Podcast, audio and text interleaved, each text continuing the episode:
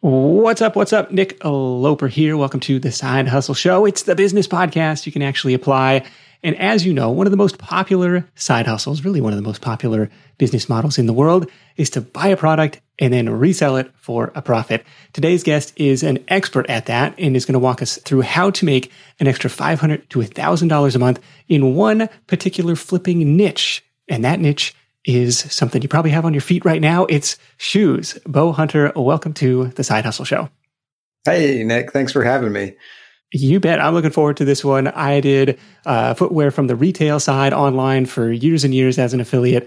Now, Beau is a full-time band director by day. He's got a couple young kids, but with the help of his flipping side hustle, paid off over $100,000 in debt. So we're going to learn how he got that done and some of the best practices in this particular flipping niche.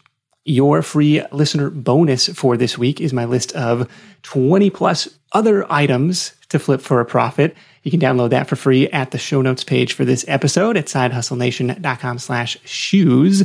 Once again, that is a big list of the best items to flip for a profit at SideHustleNation.com/shoes, your special listener only bonus for this week. Or you can follow the show notes link in the episode description of your podcast app. Now, I want to start off with what makes this an attractive niche. Of all the things, why shoes? Why shoes? Well, if you asked me 5 years ago, I would have told you shoes. What are you talking about? I don't even like shoes. I'm not a fashion guy. I don't like shoes. I like to flip stuff. And I was flipping things, but as a band director, I was working 70 to 80 hours a week, teaching high school marching band in Texas, which, you know, Texas is a big football state. So we had 330 kids in the marching band. And wow, I was losing Saturday after Saturday after Saturday to marching band and other band related things. And I saw shoes everywhere in thrift stores. I wasn't really a thrifter. I liked to go to garage sales and look online, you know, on the apps like Offer Up and Facebook Marketplace for bigger things. But I was losing a lot of the opportunity to do that, but I found that I could go to thrift stores and find shoes just everywhere, garage sales everywhere. And I didn't know a thing about them. And it turns out that everybody needs shoes, and all walks of life, any career, that everybody needs shoes. And most people have more shoes than they wear. You know, you have casual shoes, you have work shoes, you have shoes that you bought that you thought were a good idea, right? You liked them in the store, and you got home, and you end up not wearing them very much. And when it comes cleaning time, you get rid of them, and they end up on the shelf somewhere. And so, we're not necessarily talking about, you know, high end limited edition sneakers. We're just talking about everyday shoes, dress shoes, not necessarily like collectibles. Right. Yeah, I mean, there's a market for that stuff for sure, and we can talk a little bit about that. I'm not an expert in the high-end sneaker market. I'm not a sneakerhead. I've done a little bit of that. I can talk a little bit about it, but most of the people that do that, they're pretty familiar with how that works. You got to be really into it to like doing that.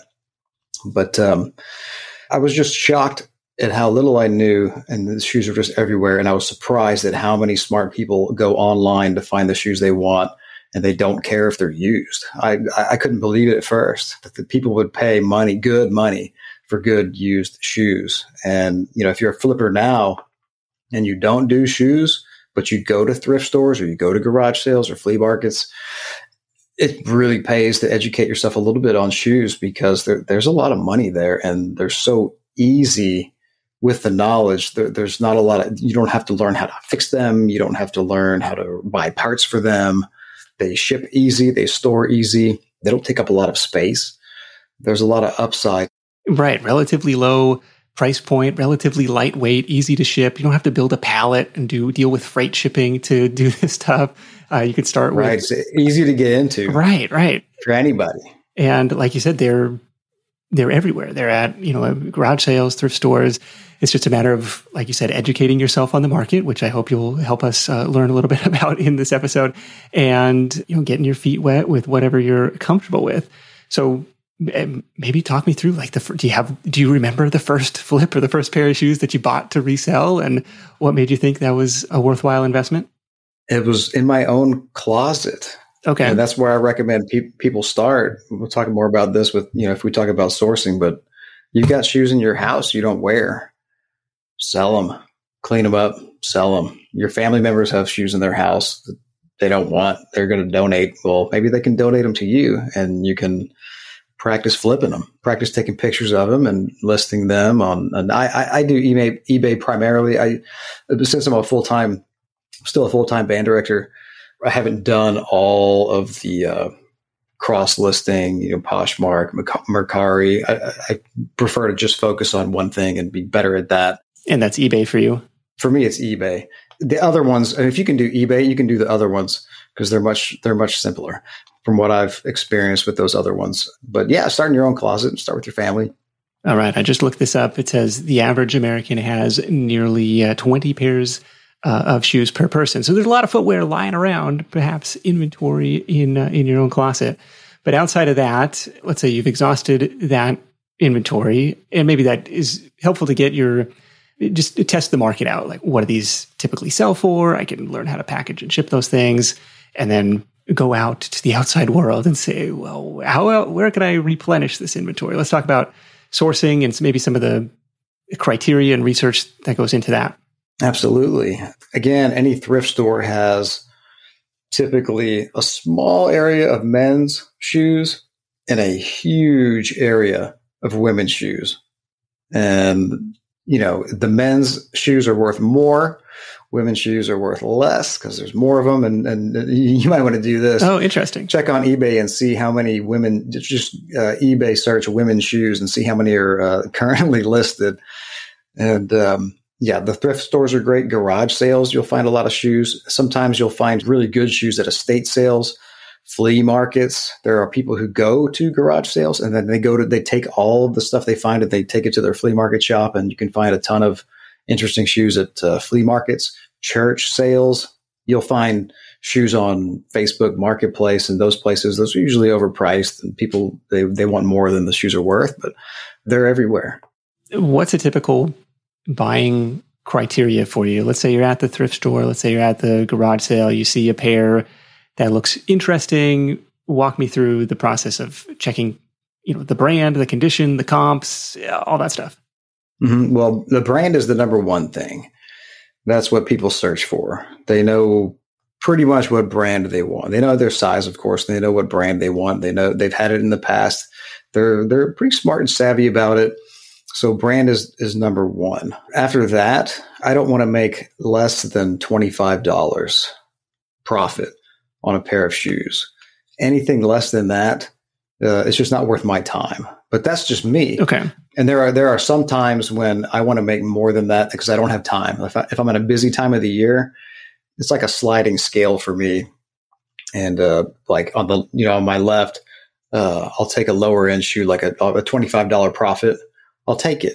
And it's going to take me 15, 20 minutes to clean it up, take pictures, list it if I'm fast. Yeah. And sometimes if I don't have time, I may want to just look for shoes that'll make me 50 or more. There's less of those shoes. There's a lot of the shoes that'll make you $25, less of the shoes that'll make you 50 or more. Interesting. Well, that's encouraging to be able to go out and find $25 bills if such a product existed on the shelves and say, like, okay, with a little bit of elbow grease and cleaning this stuff up and effort in photographing and listing it, I can start to make some profit there. Yeah, it doesn't take very much time because that's how I started. I was buying shoes that were, $5, $6, but I could profit $25, $30 on them. And then that money comes in pretty quickly. And then you can buy a lot more of them. And then, but if you do the higher volume, you do have more work to do, of course, with the taking pictures, cleaning, listing, packaging, shipping. There's more work involved. But those shoes are so more plentiful. And, if you sell 10 shoes that profit $25, and that's $250. If you're looking for shoes that profit $50, then that's only 5 shoes, but those are a lot harder to find. You won't find those every time you go out, but you'll find $25 profit shoes almost every time you go out if you go to several stores. So, okay. So you're buying based on that net profit estimation figure versus, like, especially in retail arbitrage, online arbitrage from Amazon sellers, they talk a lot about ROI. Like, if I buy it for 10, I want to sell it for 15, or it's like, okay, I want to have that 50% ROI. And if it's going to be high volume, I'll accept a little bit lower. But instead, like, okay, if I can buy it even for 100, if I'm going to make 125 or I'm going to make 25 net profit on it, like that's still okay. Am I interpreting that correctly? Yeah. I mean, I'm a little more basic of a guy, but yeah, I mean, 5 to 10X is kind of the sweet spot. I don't like to do $25 shoes unless I have the time, because it's going to take me 15 to 20 minutes if I select the right shoe to get that shoe prepped. So 5 to 10X the purchase price? 10X is my sweet spot. I love the 10X. Yeah, no kidding. And well, everybody does, right? But anything less than 5, yeah, I'm not super interested. Okay, yeah, buy something for 10, sell it for 100. Okay, I'm on board with that. Still to come in this episode, some of the specific brands that can deliver that kind of ROI and some red flags to be on the lookout for when you're outsourcing. But first, let me take a moment to thank our sponsor, FreshBooks. FreshBooks is the award-winning invoicing and accounting solution for freelancers, side hustlers, service business owners, agency owners, and consultants. I've been a customer for years. This is the tool that I use when I need to invoice clients or advertisers. And here's what's cool. FreshBooks is unique among tech companies in that they actually don't want you to spend a ton of time using their product. In fact, their goal is the opposite, to save you time on your bookkeeping and accounting tasks. And it's working. Consistent FreshBooks users report saving up to 11 hours a week, which means a lot more time to move your business forward, go get more customers, perfect your processes, and do the stuff that really matters. From building, sending, and following up on invoices, to processing online payments, to automatically tracking your receipt data for easier expenses, FreshBooks automates and simplifies all those tough and annoying parts of running your own business. It's also super easy to get up and running, and the award-winning FreshBooks Rockstar support team is always available to answer your questions. Seriously, you can call them up and see for yourself. Give FreshBooks a try free for 30 days. There's no credit card required. Just go to freshbooks.com/sidehustle to get started today. That's freshbooks.com/sidehustle. Did you know that roughly half of Side Hustle Nation hasn't started their side hustle yet? If that's you, I get it. Starting and building a business is tough. It takes more than just an idea. There are tons of moving parts, and it's a bit like trying to assemble your airplane in the middle of takeoff. Thankfully, our sponsor, Tailor Brands, is helping Side Hustle Show listeners make that leap and make it all a lot easier. Their comprehensive platform guides you through every step, making sure you have everything you need all in one place. Think of it like your behind-the-scenes partner for things like LLC formation, licenses and permits, getting an EIN, setting up your business bank account, bookkeeping and invoicing, insurance, logos, trademark protection, and a lot more. Tailor Brands helps you handle it all seamlessly. And to get you started, Side Hustle Show listeners get 35% off Tailor Brands LLC formation plans when you use our link. That's tailorbrands.com/sidehustle. Tailor Brands, like a tailor for your clothes, TAILORBRANDS.com/sidehustle. Start your business journey today with the help of Tailor Brands. What kind of brands have you seen deliver that kind of ROI? Well, it's pretty hit and miss, because some brands have, you know, different levels of what you can find, and some, there's also thousands of brands, and there's also different years and different style trends. So I might find a pair of Lucchese boots for 10, 15, 20 bucks that sell for 350 bucks. So I'll buy those all day. I will pick that up, but I might find a Lucchese boot that's a lower level of their brand that sells for 80 or 100. So I don't want to pay $25 or $30 for that one. So if it's 25 or 35 at the store, at the thrift store, and the retail price is 100, like, I don't know if there's going to be enough margin in there, because used, it's going to sell for 50 or something. A lot less. Okay. Yeah, I mean, used, if depending on the condition, and we can talk about that at some point, they could sell for a half or a quarter of the price, depending on the, you know, on the condition. Okay. They're definitely not going to get retail price unless they're very sought after. And, you know, if they're trendy, or they're popular, or they're really durable, well-known shoes, you know, like a Red Wing, or and you live in the Northwest, so you guys have some really, really well-made stuff that comes out of there. So you could have some pretty worn out stuff that probably still sells for high prices, even though it's worn out. So, but you need to target the brands that are premium brands to begin with, otherwise. Or really popular. Okay. Like Cole Haan makes some really bad shoes. Okay. They're cheaply made, but they also make some shoes that are really popular and comfortable and people want them. And they have some vintage shoes that are really well made and people still buy those and still pay a lot of money for those. So does it say the specific model name, like on the tongue, on the heel? Like, how do you find out, you know, what you're looking at? Every shoe's a little bit different. So if we're talking about Cole Haan, the modern Cole Haans will have a number in the shoe. And all you have to do is search that number on Google. So if you're in the thrift store or anywhere, you just type that number in. It will tell you exactly what shoe that is. And then you can go. I use the eBay app, and I'll just search eBay for that shoe and see how it's selling. Look at the sold listings and make my decision there. Like the Cole Haan Zero Grand are still doing really well. They're really lightweight. They look like a dress shoe, but they fit like a sneaker. They have like a sneaker sole. Okay, those are really popular. They look great. They sell really well. So you just have to beware, because sometimes it might be just because you see the Cole Haan brand, it might not necessarily be a hit, because it could be a lower, you know, I guess a lower model. I mean, it's like you buy like the really low end trim of a car, or you could buy like the top of the line, something Escalade. Okay. Yeah, that's right. But it's even more extreme because Cole Haan you could buy a $180 Cole Haan shoe that's trendy. And then I might find it in a store and sell it for $60, $70, $80. Or I could find a cheap Cole Haan and look on eBay and it sells for $20, but at the thrift store it's $5. I'm not going to buy that, you know? Okay. So big brands like that usually have a big spread. Another men's brand is Johnston and Murphy. Everybody thinks Johnston and Murphy, big men's brand. They don't make very good shoes anymore.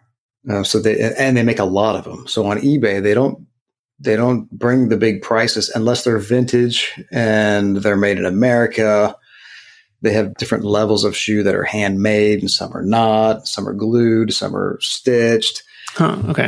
So checking the comps is, like you said, I mean, it's really important to check the comps. Okay, so you're looking for completed listings in the eBay app. Does the size matter at all? Like if it's, I'm like, I wear a 13. It's like, the market gets a little bit narrower. The bigger or the smaller the shoes are.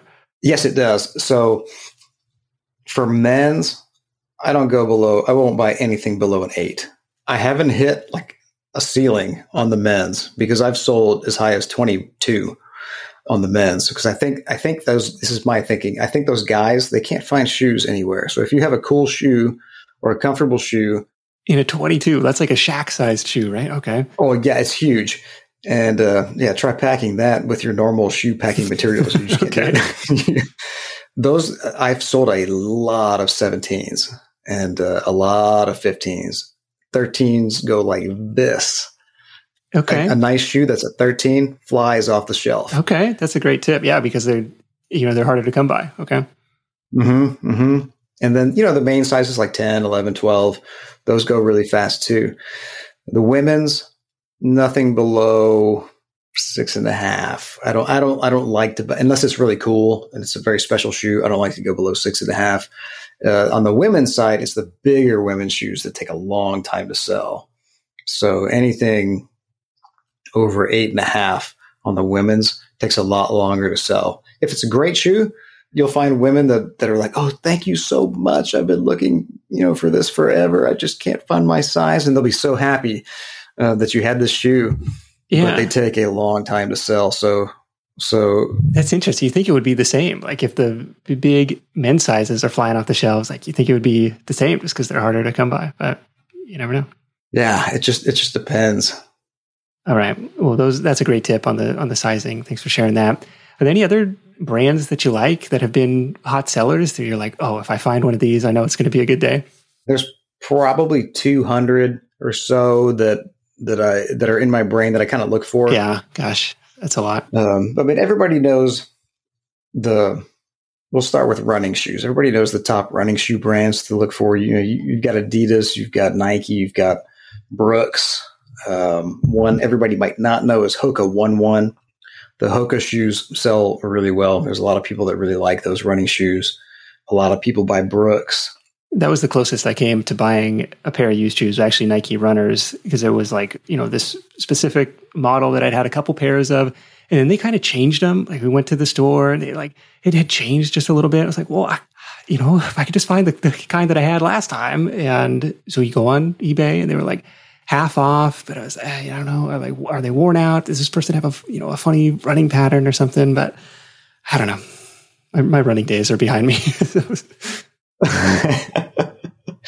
Well, and that's what a lot of, you know, you go to a thrift store and you find a Brooks Adrenaline 16 or something that's older. There are people that are looking for just that thing. They love the one that they had and they don't like the new one and they don't want to change. They want that one. And so you can still sell those shoes if they're clean. And like you said, they didn't have some weird running pattern where the outside's all worn out or the inside's all worn out. Okay. So don't necessarily discount the ones that are a few model years old. People might be looking for that specific thing as long as the margins are there. It seems like it's in good condition. Do you ever come across stuff that's like, I don't know, there's no way I could honestly list this and call it in good condition? Like there's a hole in the sole or it's just like, it's falling apart. Like, I don't know about this thing. My limit is, would somebody wear this? Would I wear this? You know, on the running shoes, if it's worn uneven, no. If it's full of cat hair, no. Because I don't like cat hair. I don't like cleaning cat hair. If, you know, where your heel goes in, if it's got a hole in it, no, I would never buy anything like that. Or you know, where you put your heel in and it's broken right there. Yeah. Okay. Like somebody didn't unlace it and they stuck their heel in and broke the heel counter. We call it the heel counter because it's going to cut your heel. I would never buy that. Or if there's just tears on the sides or if their heels rub together and it's all torn up right there. Yeah. So that's helpful on the running shoe side. Anything red flags wise on like the dress shoe side or the, you know, more casual shoe side? On the dress shoe side, it's always the same. They'll have a leather sole if it's a higher end dress shoe. And this was like an $800 shoe new. Dang. They're always going to look gnarly like that just because it's leather. So the moment you wear it on concrete, that's just going to happen. So the first thing you do is you run your thumbs through here. And if it gets really soft right here, it might need a resole. Like right under the ball of the foot. Soft. If you're on audio only, Beau's giving us a nice demo here. Yeah. So, and on the toe, if the threads are worn all the way through on the toe, it might need a resole or some fixing on the toe. Is it ever worth doing that, or is that something you just try and avoid? Oh yeah, I mean for an $800 pair of shoes. Okay.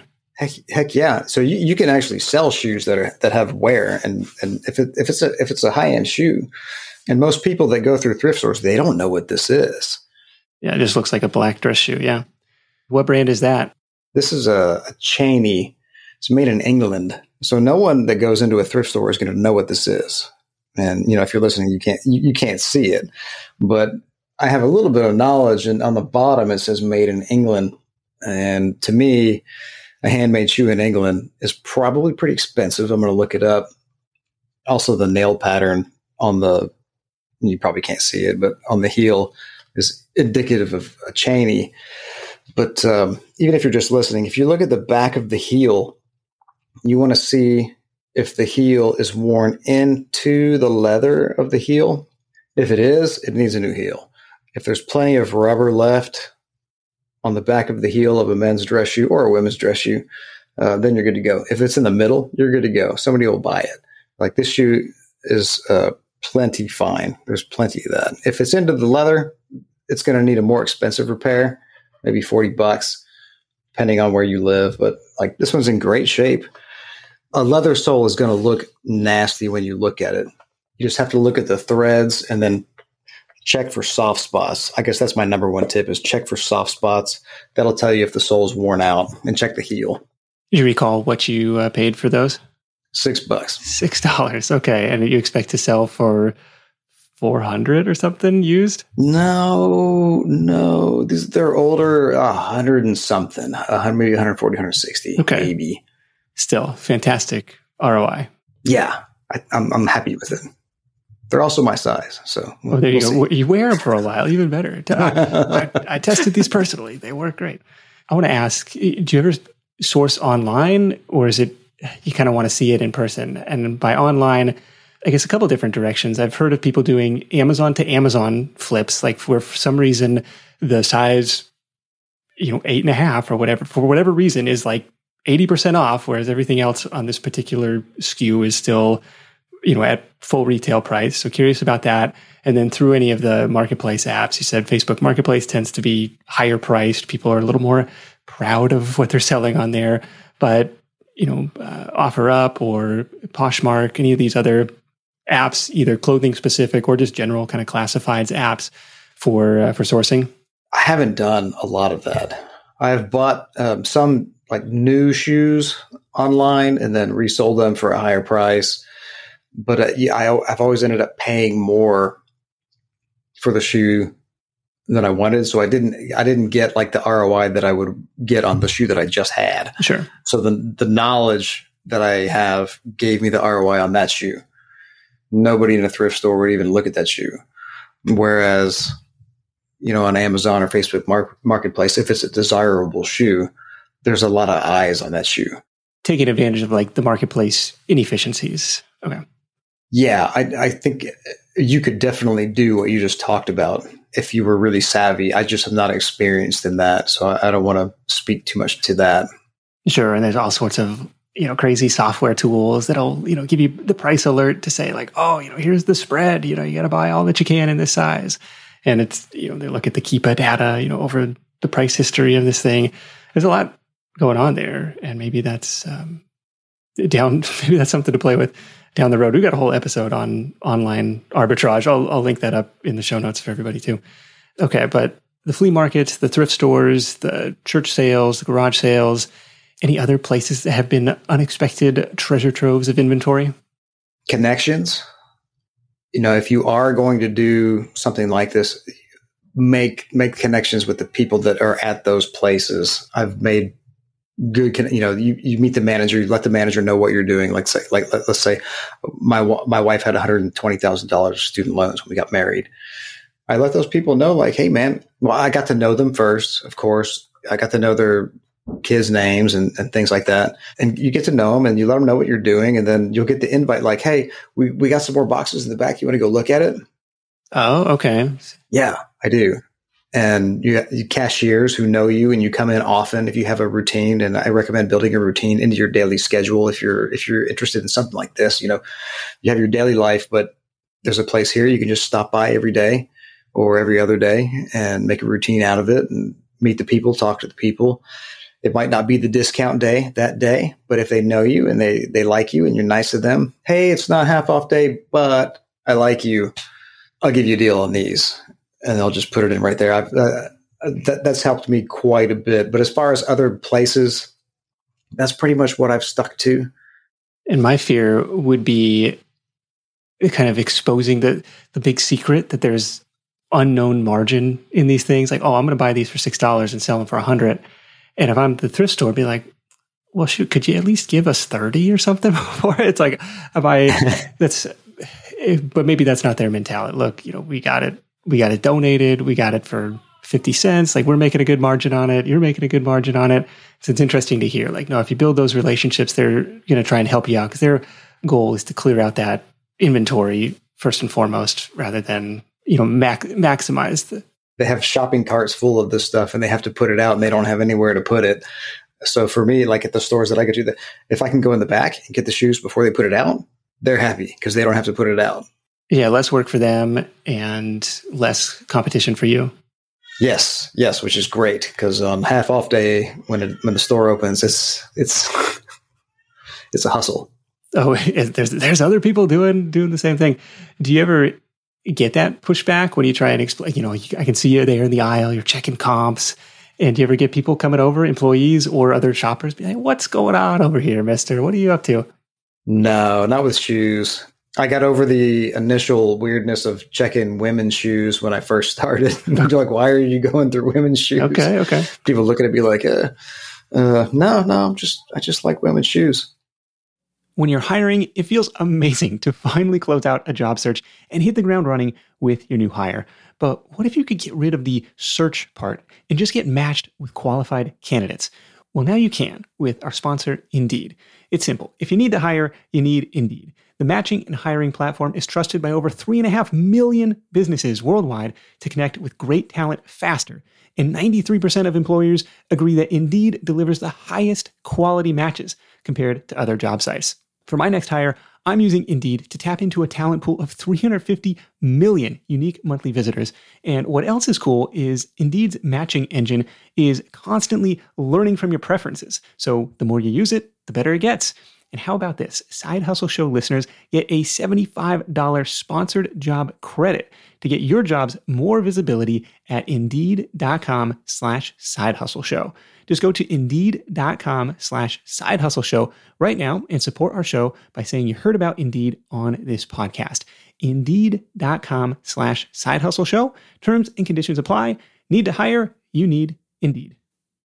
If you travel a lot for work or for vacation, you might be familiar with that feeling you get knowing you're leaving your space unused for long periods of time and you're still paying for that privilege. But hosting on Airbnb means you don't have to leave your home sitting empty when you're away. Being an Airbnb host isn't just a way to earn some extra cash. It's a chance to share your space and make a guest's vacation all the more memorable. You might be thinking, maybe my place isn't the right fit, but don't write it off just yet. Your potential Airbnb might be right in front of you. Whether it's a spare room or even your entire home, there's an opportunity waiting. Airbnb turns your home into a practical and even profitable venture. We just got back from a family trip to Hawaii where we stayed in a great Airbnb, but our place back home could have been a highlight to somebody else's travels, and we could have used the extra cash to help pay for the trip.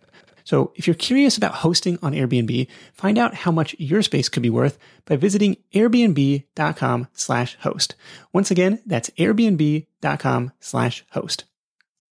So let's say you have gone out to your thrift store. I've got a handful of Targets near me. I maybe have to go do a little searching and scanning.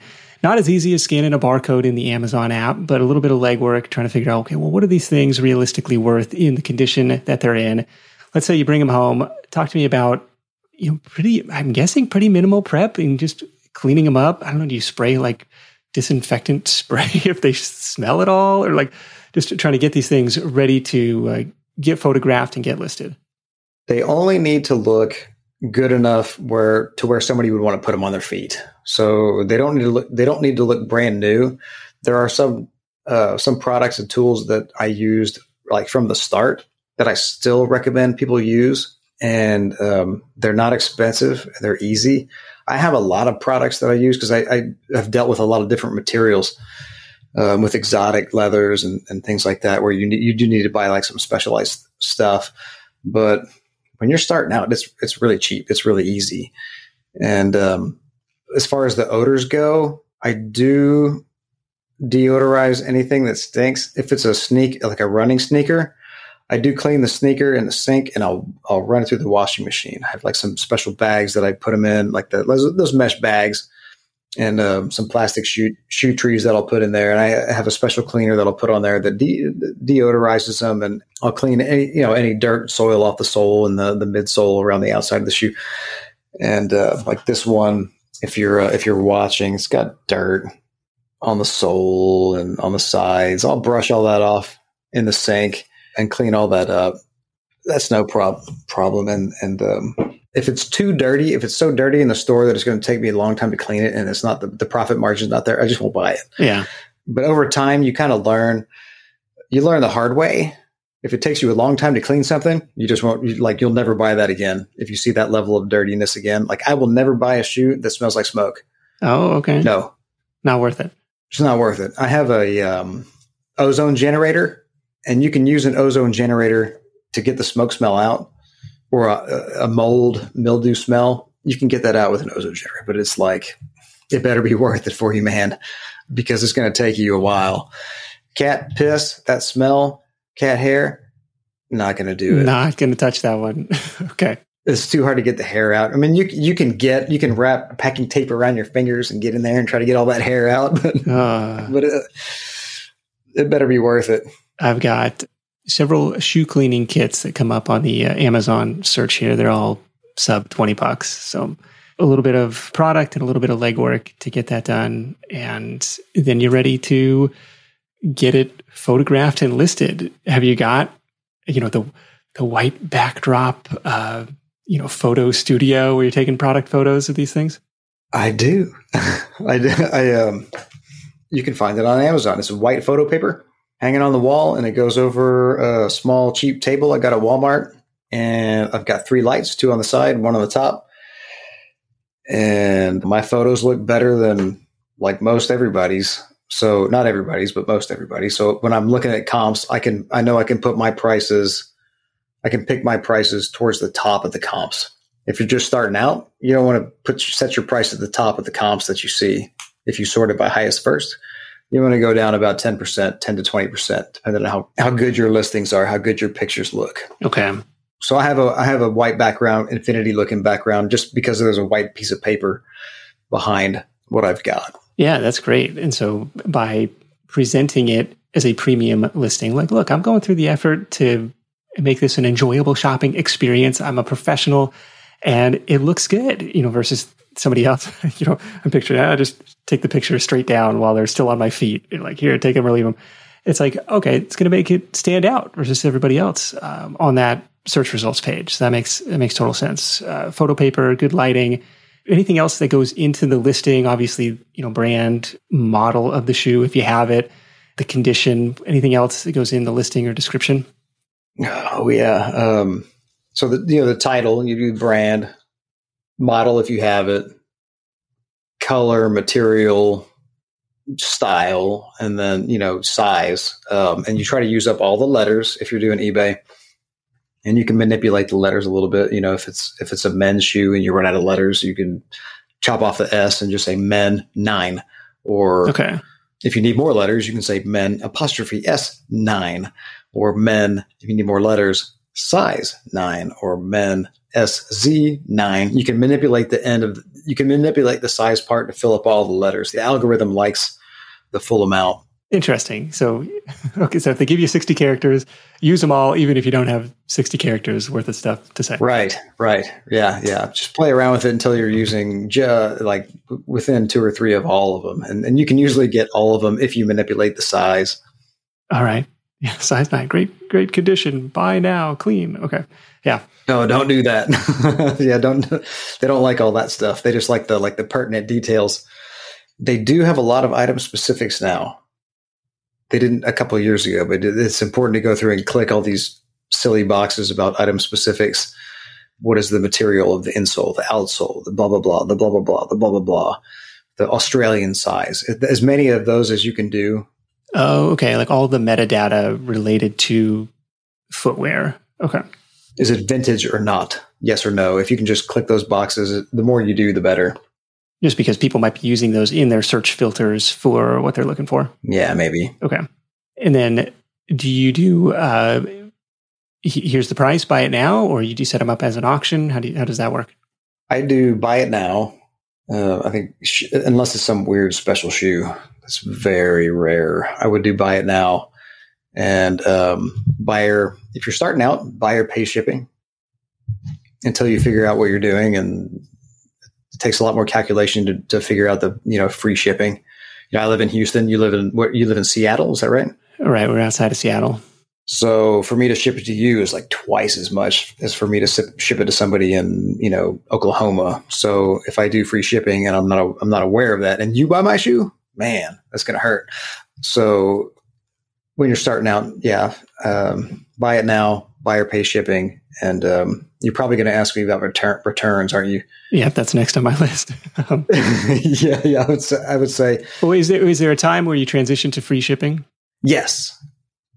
When you have a nice inventory and you're doing well and you're not going to worry about losing a little bit of money, do free shipping because you're going to get way more views. Okay. People are so used to free shipping, you're going to sell more. And you're going to lose a little bit here and there when you miscalculate your pricing, but you'll learn, and you know, kind of as you go, if you're keeping track of your numbers and watching how things are going.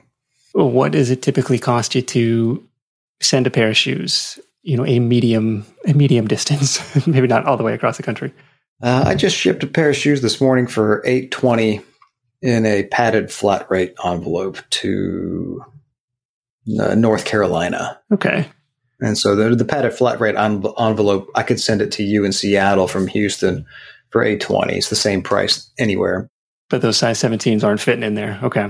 No, yeah, your size 13s aren't fitting in there. So those are going to go in a box. To you is probably going to be more $15 to $16, $17 up to Seattle. Okay. So if you're doing free shipping, that's a big difference, you know? But yeah, that's something to bake into it, right? That extra 8, 9 to... you know, 16, $20 probably at the higher end. Mm-hmm. Yeah. Like you get the bigger audience, but you also run the risk of somebody in Seattle or California buying your shoes. If you live where I live, sure. Or if you know, New York, you have to just kind of factor that in. You're going to lose a little bit here and you're going to gain a lot of views and you're going to gain a lot of sales. Yeah. So. And that's through USPS. I do a lot of USPS. I do some Pirate Ship, which sometimes is lower. Sometimes it's not, you know, versus the eBay. Okay. Got it. A lot of times FedEx 2-day and UPS is cheaper. You just have to check them all. Okay. And what happens when somebody gets those shoes? It says, they don't fit the way I thought they would. I don't like them. I want my money back. Or like, do you accept returns? How does that all work? I think you have to accept returns on shoes. They can't try them on. They can't touch them like you would do in the store. You just have to. And you have to take such great pictures and show every little flaw on the shoe and put it in the condition description so that they know it's in the pictures, it's in the description. And then I put it again in the item description. I put all the condition descriptions again. So it's in the listing 3 times. They should see it. They don't always see it, but they should. And so if there's any flaws they don't like, fine, you know, whatever, I'll take it back. But if it doesn't fit, I'll take it back all day long. If it doesn't fit, great, you know, send it back. Now, doing free shipping is a whole other level of calculation, but it's also a whole other level of views and way more purchases, you know, way more sales. Yeah. Do you have the buyer pay that return shipping or do you eat that? If I was just starting, I tell everybody, have the buyer pay shipping. Okay. For returns. Yeah, for sure. So you are absolutely sure that you're comfortable eating a return shipping.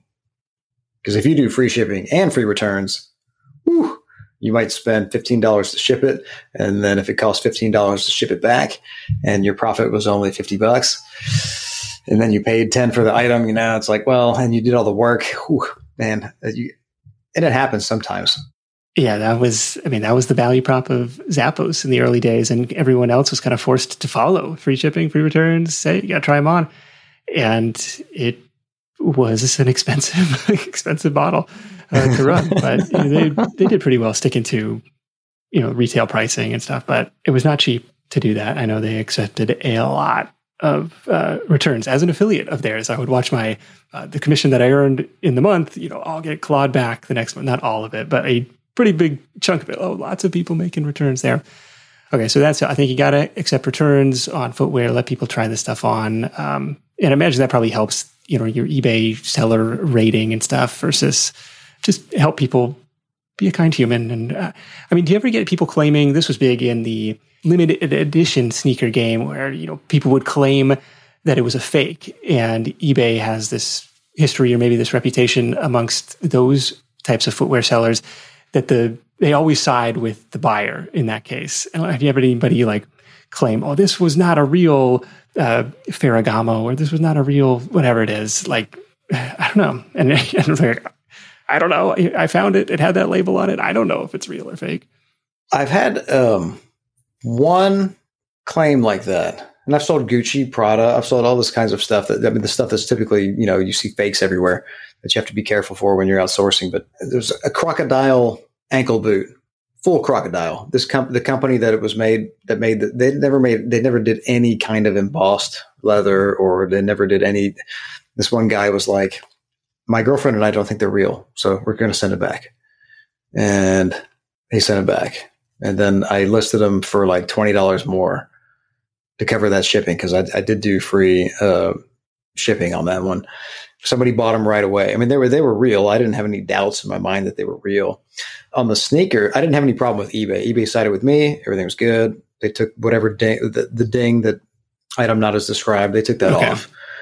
The sneakers these days, like the high-end sneakers, they have a special service where they verify the authenticity of a sneaker over, well, it was $200. It might be $150 now, but any really expensive sneaker like a Nike Off-White or high-end Jordan or something really valuable, they send it.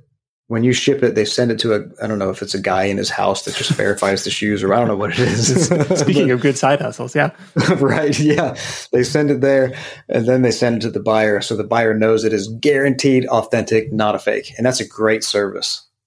Okay. And does any of your stuff go through that for any of the higher-end brands?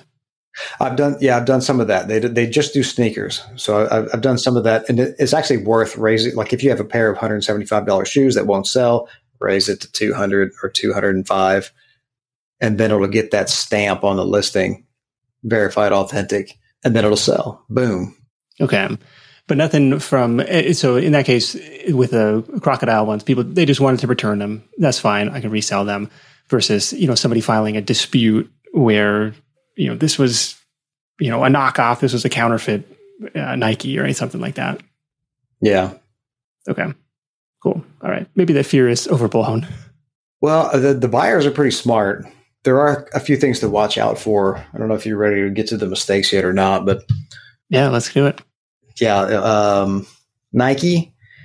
If you get a Nike from Marshalls and list it as brand new, that's a problem. Because when you get it at Marshalls, it's not in a box. It's not a retail Nike. You can't sell that as brand new because Nike controls their pricing really, really fiercely. So you're now competing with the retail prices and you're listing it way lower. And that shoe was probably like a B or C stock, didn't have a box. It's not brand new in their eyes. It's like a new other, or it was tried on, or it's definitely not retail new. And Nike has been known to buy those and report you. Oh, okay. Because they're trying to protect their pricing, MSRP. Okay. Yeah, yeah. So there's that, and it's not just Nike, but Nike's the most notable one. Yeah. And VERO. Are you familiar with VERO? I don't know VERO. It's the copyright protection or trademark protection, and eBay follows it. So if you use the word Velcro in a listing, they will yank your listing and give you a ding and give you a warning. So you can't say Velcro. You can say hook and loop. Yeah. Okay. Yeah. Hook and loop straps. This shoe has hook and loop straps, but you can't, if you say Velcro, because Velcro is a brand name. Yeah. Velcro is a trademark brand name. And interesting. Those people are very aggressive about finding people who use the word Velcro. And there's a ton of other ones. Yeah. I mean, like Kleenex and Band-Aid, like these generic terms that have become generic terms that are actually brand names. That's a really interesting one. So tread carefully on that stuff. Yeah. And exotic leathers you have to be careful with sometimes. You can sell crocodile, alligator. They're two different types. They're separate. Ostrich, you can sell ostrich, not a problem. Sea turtle, don't do it. You can't do it. You can't sell sea turtle across state lines. And most people would go, well, that makes sense. But sometimes you'll find that in the thrift store, like sea turtle cowboy boots. Oh gosh, really? Oh, that sounds awful. Like I love sea turtles. Right? Yeah, 70s, 80s, they were making sea turtles, and they're beautiful, but that's not good. Okay. Steer clear of those for fear of the EPA or something. It's like a federal offense. And elephant boots, you can sell elephant boots. It's legal.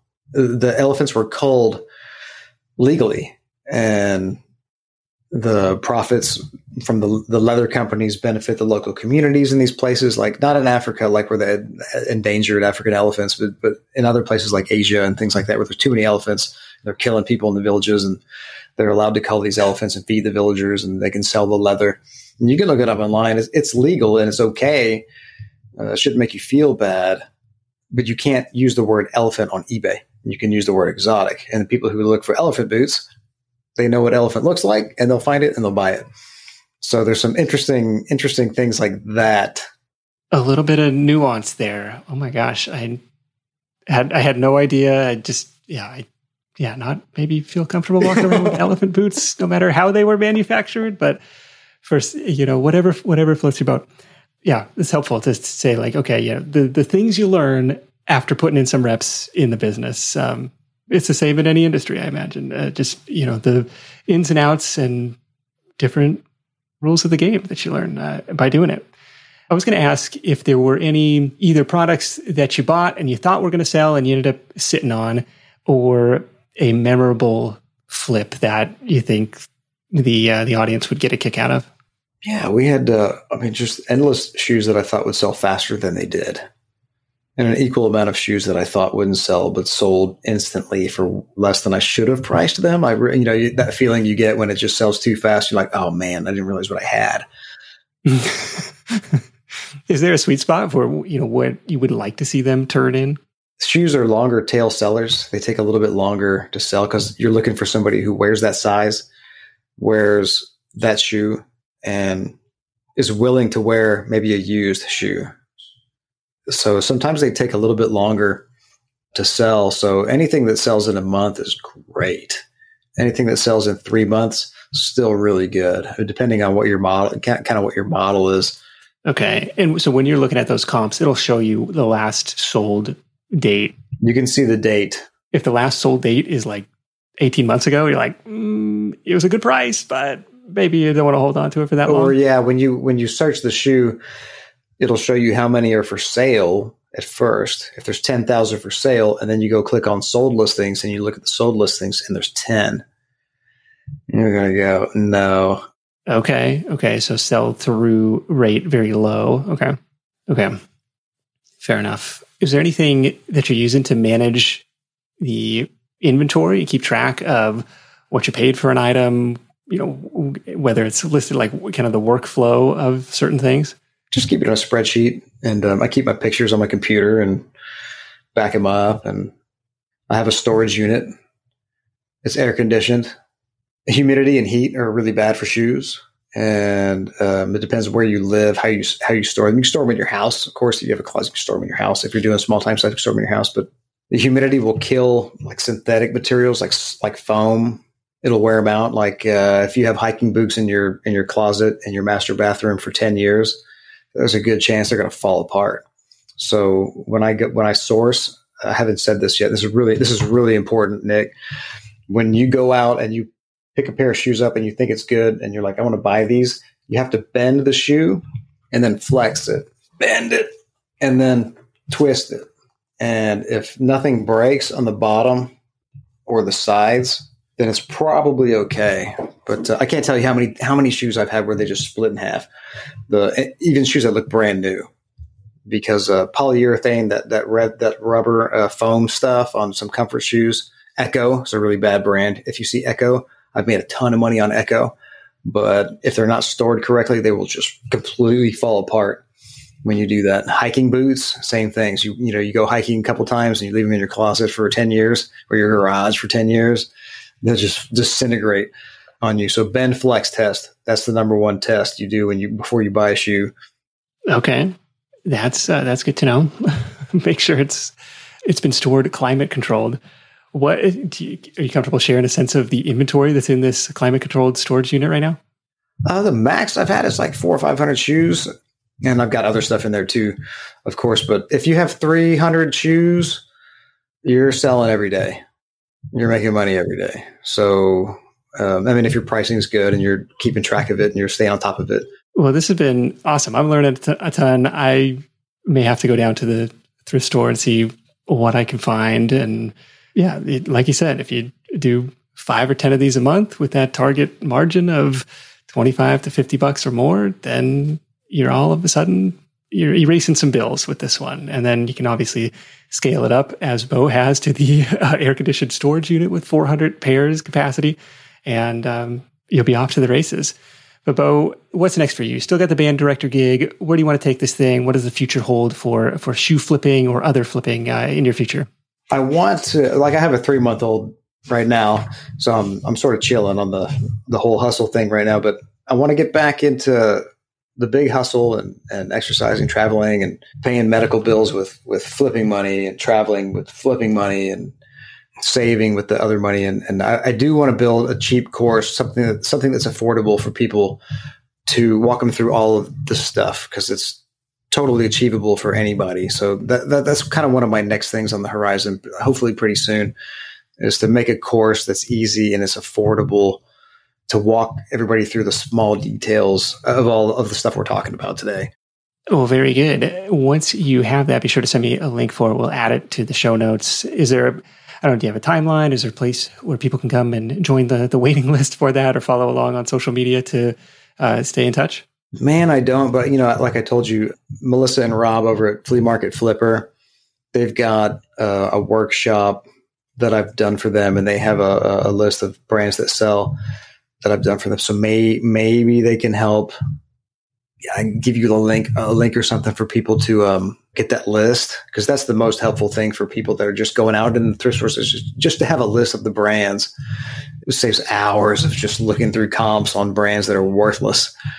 So if they could get you that, if they'd be willing to do that, that'd be super helpful. If not, maybe you and I can work together. We can get your listeners that list. That's right. And Rob and Melissa, I know you've teamed up with them to host the shoe flipping workshop for those guys. They have been kind enough to create an affiliate link for me for that. So I'll link that up in the show notes for you. That's going to be at SideHustleNation.com/shoes, SideHustleNation.com/shoes. You can find that over there.